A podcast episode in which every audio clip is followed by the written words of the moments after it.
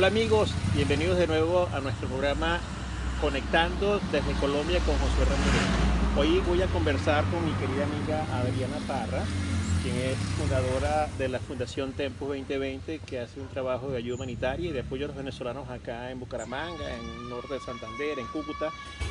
Y bueno, este programa está siendo grabado en la calle, así que vamos a tener algún ruido de fondo y algunos vecinos, pero bueno, esto es parte de, esta magia de las comunicaciones. Hola Adriana, bienvenida. Hola, ¿cómo estás? Gracias. Cuéntame algo, ¿quién es Adriana Parra?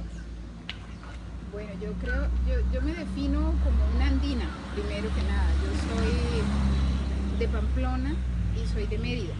Es decir, eh, soy de familia mixta y viví, eh, desarrollé toda mi vida en Mérida, pero de nacimiento soy pamplonesa, de acá, de Colombia.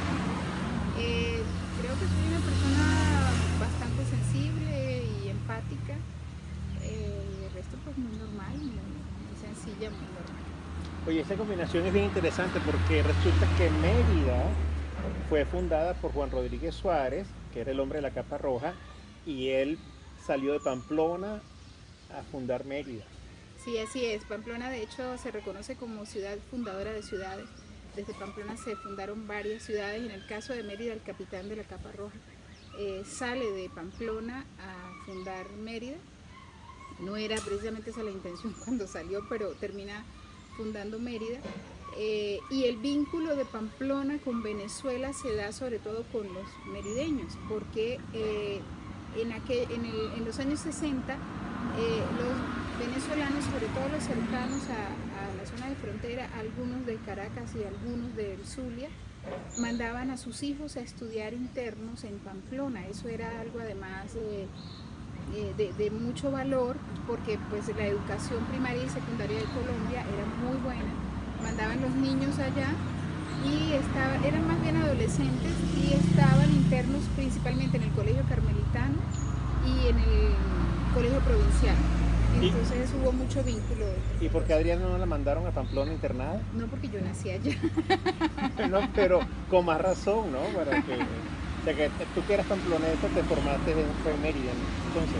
Sí, lo que pasa es que eh, justamente por esta interacción entre Pamplona y Venezuela, eh, las niñas, las jóvenes pamplonesas casaderas tenían opciones en casarse con venezolanos o con militares, que era también algo que había mucho en Pamplona en los años 60. ¿Y qué tenían en común los militares con los venezolanos?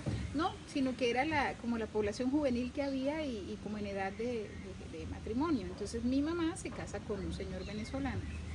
Y es así como nos, ellos se van a Mérida y yo luego mi mamá se viene a Pamplona a tenerme a mí y ahí pues duré un tiempo, mi papá entonces se vino a Pamplona y ya luego nos fuimos todos, todo el grupo familiar nos fuimos a, a Y Mérida. creciste en Mérida, Venezuela. Crecí en Mérida, sí. Y estudiaste allá, Allá. profesional allá. todo. O sea, las etapas decisivas, determinantes de la vida del ser humano las viví en Mérida. Es decir, allá estudié, me gradué, me casé. ¿Qué estudiaste? Eh, derecho. Me gradué de abogado en la Universidad de los Andes. Y allá tuve mis hijos. Eh, todo lo, lo importante de mi vida lo desarrollé en Mérida y ya luego me vine. ¿Y en qué momento regresas a Colombia?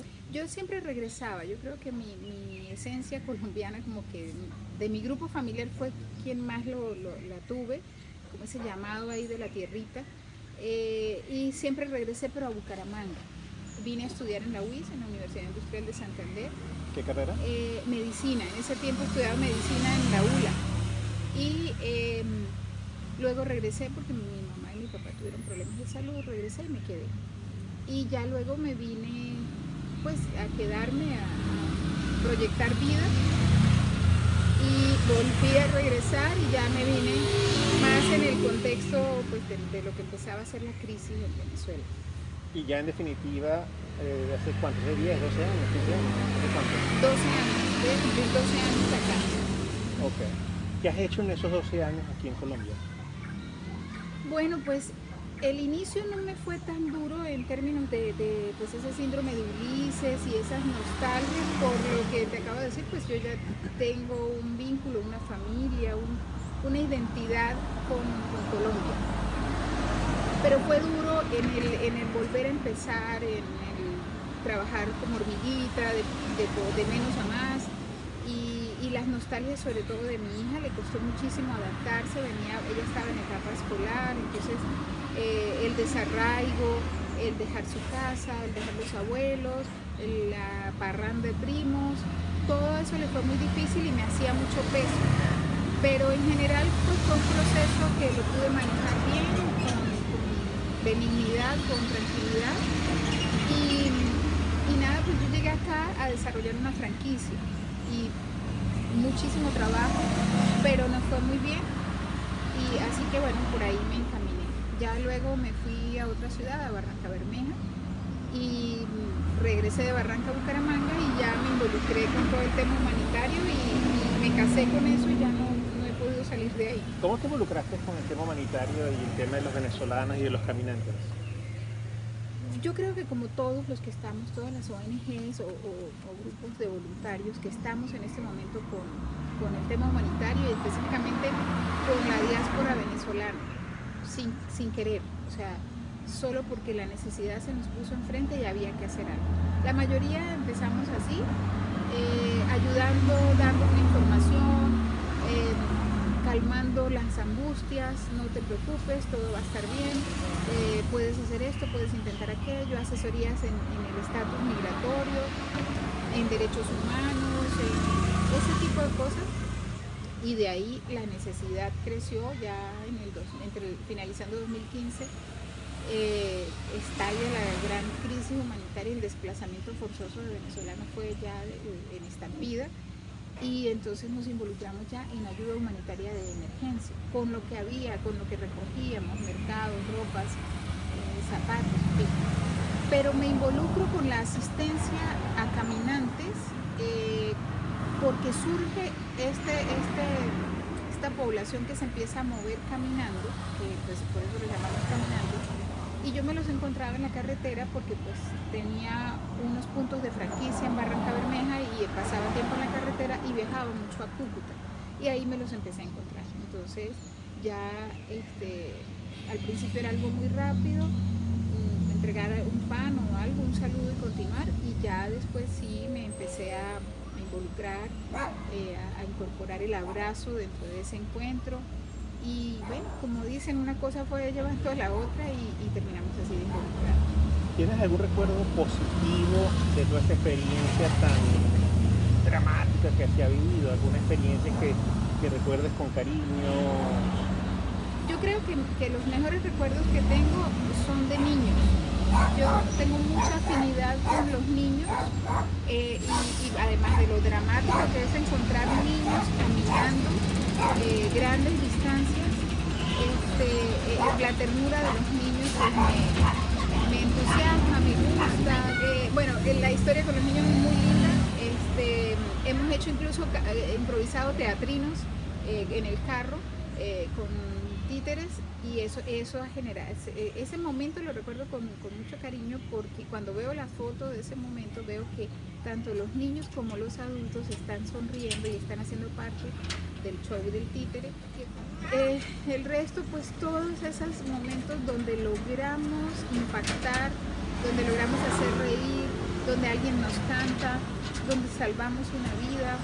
Eh, el caso de jóvenes, dos casos de jóvenes que encontramos inconscientes por hipotermia en la carretera, entonces poderlo hacerse sentir bien otra vez y entrar en calor y todo eso, pues todas esas historias siempre son muy gratas. Pero yo creería que lo más grato que me he encontrado en la carretera es la cantidad de población colombiana espontánea, que no pertenece a ningún organismo internacional, que ni siquiera es una ONG, sino es gente común y corriente que abrió su casa para darle acogida a los venezolanos, para que no pasen frío en, el, Pamplona o en el Páramo. Y, cuando ves, es una casa que era eh, el hogar de un de alguna persona con capacidad pues muy limitada y que, que puede alojar hasta 200 personas allí sin esperar nada a cambio, sin ningún tipo de apoyo.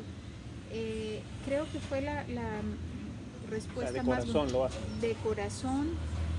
Creo que el colombiano respondió muy bien porque es importante recordar que cuando inició la crisis humanitaria, hasta que intervinieron los organismos internacionales, intervino ya en las instancias de gobierno, toda esa, esa migración la sostuvo los hombros de los colombianos que estaban en la ruta.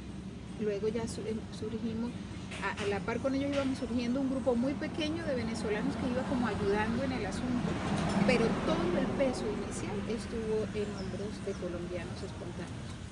Bucaramanga. Échenos un cuento, o sea, háblanos un poquito de esa, de esa, de por qué Bucaramanga la conoce como la, ciudad, la ciudad de los parques. Sí, Bucaramanga es una ciudad verde, este, donde quiera que mires hay árboles, sobre todo el árbol que más encuentras aquí es el caracolí, que es ese, altos. Em, este, es una ciudad muy verde, siempre se ha, se ha promovido así y, desde el municipio eh, promueven que haya siembra de árboles, eh, cortar un árbol aquí es bastante complejo. Eh, así esté dentro del, jardín, así en el frente de las casas, esos árboles no los puedes tumbar sin un permiso. Ah, y puedes decir, pero yo los sembré, pero no, no lo puedes tumbar. Entonces, o sea, hay una protección al medio ambiente. Sí, sí. Además, Bucaramanga es paso de aves migrantes. Entonces, obviamente hay que cuidar los árboles porque, pues, si no, entonces las aves no van a poder anidar y ellas pasan por acá, están unas semanas y continúan. Hay aves de todo tipo. Acá, sobre todo en el área de Florida Blanca, vienen observadores de aves que, se dedican a tomar fotos y a grabar el canto. Bueno, eso, a eso viene. He leído que Bucaramanga es el centro textil de Colombia. Sí, Bucaramanga tiene muchas industrias que lo caracterizan. Uno, el calzado, es por excelencia lo que identifica a Bucaramanga. Eh, la joyería, eh, acá es, hay grandes talleres de, de trabajo de oro, rodio, recientemente acero, eh, y el otro la industria textil, sobre todo eh, manufactura infantil. ¿Ah, sí? Sí, de hecho de Venezuela en otros tiempos eh, las tiendas de, las tiendas infantiles venezolanas se surtían acá en Bucaramanga. Es, es eso, más textil, calzado y joyería. Y cacao y cacao en algunas zonas, pero ya no Bucaramanga, sino Santander. Santander como tal, pero no la ciudad, sino, sino el, departamento. Exacto. Eh, estuve leyendo hace poco que, eh, bueno, esto ocurre más que todo hacia la zona de Barranco Bermeja, hubo una migración interesante de profesionales en el área petrolera. Eh, eso fue lo que leí, que había bastante, o llegaron pues, alemanes, italianos, americanos. Holandeses sobre todo, sí. Eh, lo que causa curiosidad, yo, yo, a mí eso siempre me ha causado curiosidad y no lo he investigado, pero es por qué no hubo esa influencia en la población barrameja. De hecho, eh, el fenotipo barramejo es uno de los más puros, de los menos mezclados que los venezolanos somos muy mezclados. Yo siempre cuento la anécdota que en mi salón de clases en el Colegio Fátima en Mérida, eh, si uno ve la lista de alumnos, creo que éramos 36 alumnas, todas tenían alumnas. o sea, era un colegio de hembras. Ah, imagínate. Después fue que ya aceptaron los niños. De, niñas, dijiste. En mi época éramos solo niñas. entonces ahí todas eran, o sea, tenían un apellido, entonces éramos eh, Si Barrios, eh, Giordano y un apellido criollo. Eh, siempre, siempre había uno de los dos apellidos era, era de origen extranjero, de los abuelos españoles. Entonces, este, como que nos mezclamos más. Eh, en la cultura barrameja, la, que tú estás citando ahorita, no se mezclaron. Una de las cosas es que em, el río Magdalena, había un catamarán famoso que circulaba por el Magdalena y era como una discoteca. En realidad decían que era un prostíbulo rodante. Entonces se, ah. parqueaba así frente a, a Barranca Bermeja, pero no bajaban, sino estaban ahí en el catamarán. Entonces no hubo una cultura que se asentara, que se siente un poco en la estructura de las casas del centro petrolero. Las casas de los trabajadores petroleros tienen una arquitectura muy como holandesa. Europea. Sí, pero de resto no se siente, no parece que por ahí hubiese pasado eh, pues extranjeros contribuyendo al tema de la explotación petrolera. Oye, háblanos de la comida en Santander o Bucaramanga. ¿Hay algún plato en particular de acá, de Bucaramanga o Santander, que a ti te guste, que sea autóctono, que sea propio de acá? Pues a ver, a mí me gusta la lengua en salsa, que, no es solo de Santander, es como muy colombiano. Eh, y de acá de Santander, la arepa santanderiana, que es una arepa de maíz, maíz pelado, maíz amarillo pelado, y eh, lleva chicharrón, eh, se limpia el grano con, con, cal o ceniza, antes era con ceniza. Y, pues, ¿Cómo es eso? ¿Cómo es ese proceso? hay que zancochar el grano. Y, o sea, desgranas la mazorca. Sí, es con el, con el maíz desgranado y en al zancocharlo se usa cal, que es lo, que, lo menos recomendable. bien del agua. O antes se usaba, realmente lo que se tiene que usar es lejía. La lejía se saca de la ceniza. la ceniza se pone en agua y hace un sedimento. Eso que surge se llama lejía. ¿Tú no conociste la lejía? los andinos sí conocíamos mucho la lejía. He escuchado la palabra, pero... Bueno, entonces... Yo sé que lo usaban era para lavar, ¿no? También se usaba para lavar. Okay. Por eso se usa con el maíz, porque ablanda la, el, el, pellejito ese que tiene el maíz y eso es lo que se pela, por eso llama maíz pelado. ya luego que ese sancoche se pasa por un sedazo y en, el frotar pedazo bota ese, ese y ahí queda el grano pelado y, y luego eso se muele con chicharrón, eh, grasa, mantequilla o grasa de cerdo. Manteca. Exacto, manteca. O sea, que es low colesterol, o sea, bajo en colesterol. Pues. Pero mira que ahora, como todo cambia, entonces ahora la, lo que es, uno encuentra en las redes es que no debes consumir aceites vegetales y que debes retomar la mantequilla sacada de, de la vaca y, y, la manteca de cerdo. Ahora hay que cocinar esta manteca. Ok, pero volvamos a la arepa santanderiana. Entonces mezclas el grano ah, pelado con chicharrón, chicharrón. Eh, y grasa. Eh, obvio, ya después le pones, bueno, sal, todas esas cositas y sale una arepa que tiene un sabor un poco ácido, como, como un, un poquito fermentado y es una arepa amarilla, Ahí les vamos a colocar unas fotos de la arepa santanderiana para que las vean.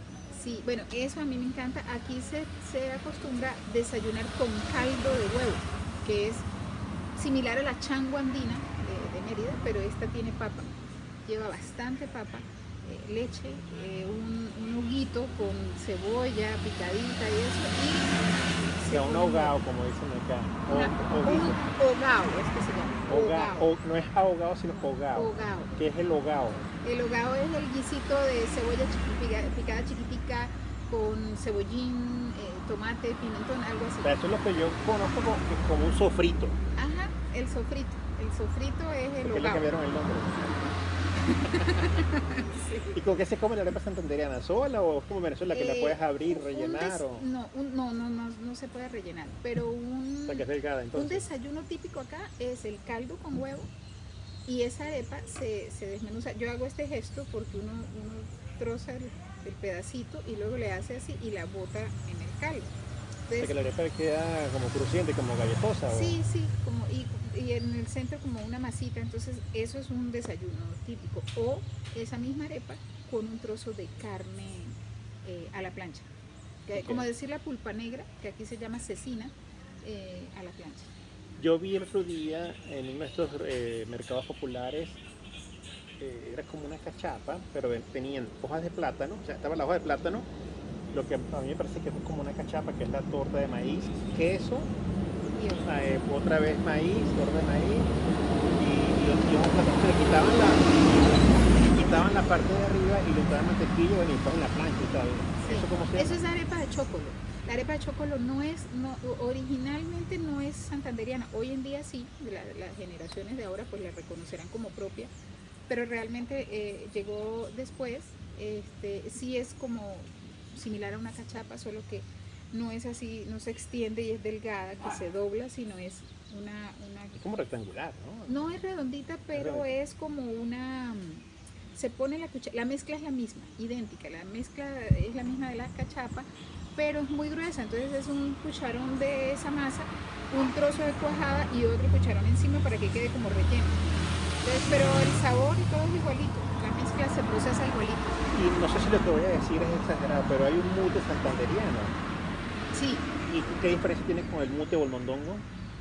Yo no he encontrado la diferencia aún. O sea, simplemente le pusieron el apellido y ya. Creo que sí eh, hay una diferencia entre los que le ponen garbanzo y no. O sea, entre los granos que ponen. Hay un mute que lleva frijol rojo, otro no. Entonces, con el mute pasa lo mismo que con las hallacas en Venezuela. O sea, la hallaca caraqueña, la hallaca andina, igual pasa con el mute. El mute tolimense, el mute santanderiano, cada quien le va poniendo su, su toque. Está bien. Oye, un poco ya para cerrar. Eh, tienes ya 12 años acá en, Santander, en Bucaramanga, naciste en Pamplona, te criaste en Venezuela, creciste en Venezuela, en Mérida, en particular. Gran parte de tu vida fue en Venezuela. Y regresas a Colombia, estás asentado ahora acá. ¿Cómo te sientes tú siendo, vamos a decir, binacional? O sea, eh, deben existir las fronteras. ¿Cómo, cómo, cómo, ¿cómo ve Adriana eh, pamplonesa, criada en Venezuela, con ciudadanía venezolana, regresa a Colombia, eh, ¿cómo se siente? ¿Pertenece a dos mundos o es un solo mundo? Yo creo, yo creo que cuando dices deben existir las fronteras, pues quizás desde el punto de vista de la organización político-territorial tienen que existir, porque si no, pues no hay un espacio geográfico sobre el cual se gobierna y sobre el cual hay alguna limitación pero yo dudo que las fronteras en sí existan. Fíjate, que hoy en día, antes tener más de una nacionalidad era un delito. Hoy en día puedes tener hasta cinco y no, no es delito. Es decir, la evolución de la dinámica entre países nos ha llevado a que eso que hoy llaman los jóvenes ciudadanos del mundo sea ya una realidad. Ahora, entre Venezuela y Colombia y en, general los países bolivarianos, eh, las fronteras eh, en términos de, hacernos diferentes, creo que no existen, pero sobre todo entre Colombia y Venezuela es que es, imposible marcar una diferencia de hasta dónde llega el pedacito venezolano en la esencia humana y hasta dónde el del otro país, porque crecimos juntos. Mira, acá, en este momento, aquí en esta cuadra, Tocas puerta a puerta y preguntas, ¿has tenido alguna interacción con un venezolano? Y te van a decir, mi cuñada es venezolana, mi hijo menor se casó con una venezolana, o mi esposo trabajó en Venezuela no sé cuánto tiempo y bueno, terrible la crisis, se tuvo que venir. Siempre vas a conseguir por lo menos una historia de un colombiano vinculado con un venezolano o al revés. O sea, eh, fueron dinámicas inevitables. Por eso yo soy una gran defensora, lucho mucho porque el discurso de xenofobia no se instaure, no que nos hagamos los ciegos o los que no entendemos o que esto no está pasando. Ciertamente han habido situaciones muy puntuales en las que eh, las expresiones de rechazo han llegado incluso a actos criminales, pero eh, esto que somos, estos venecos que somos, es decir, estos venezolanos colombianos, lo llevamos por dentro y surge de una historia que viene incluso desde antes de que Mérida fuese Mérida. Yo ya era veneca. ¿sí? Yo estaba, yo, en algún momento cuando nací en Pamplona ya era veneca. ¿sí? Entonces es algo que viene de muy atrás, que forma parte de nuestra historia. Eh, somos países que compartimos los mismos próceres, en algún momento llegamos a tener el mismo territorio. Toda esa zona de Mérida, Táchira, Trujillo, Barinas formaban parte de, eh, rendían cuentas a Bogotá. Entonces, de alguna manera somos lo mismo, somos el mismo patio que en algún momento pasamos líneas y dijimos de, de aquí para acá nos llamamos venezolanos y hacia allá colombianos. Y obviamente hay también un determinismo cultural y geográfico. Los colombianos son... Eh, principalmente andinos, mientras que los venezolanos son mucho más caribes y eso obviamente que determina las conductas, las, las, interacciones, muchas cosas. O sea, por eso te parece que se quedaron en Mérida y no pasaron. Quizás. Bueno amigos, muchísimas gracias Adriana por este tiempo, por esta oportunidad de conversar eh, con todos los amigos que están viendo y será hasta el próximo programa que, que tengamos eh, con ustedes y bueno, muchas gracias Adriana Chao, nos vemos.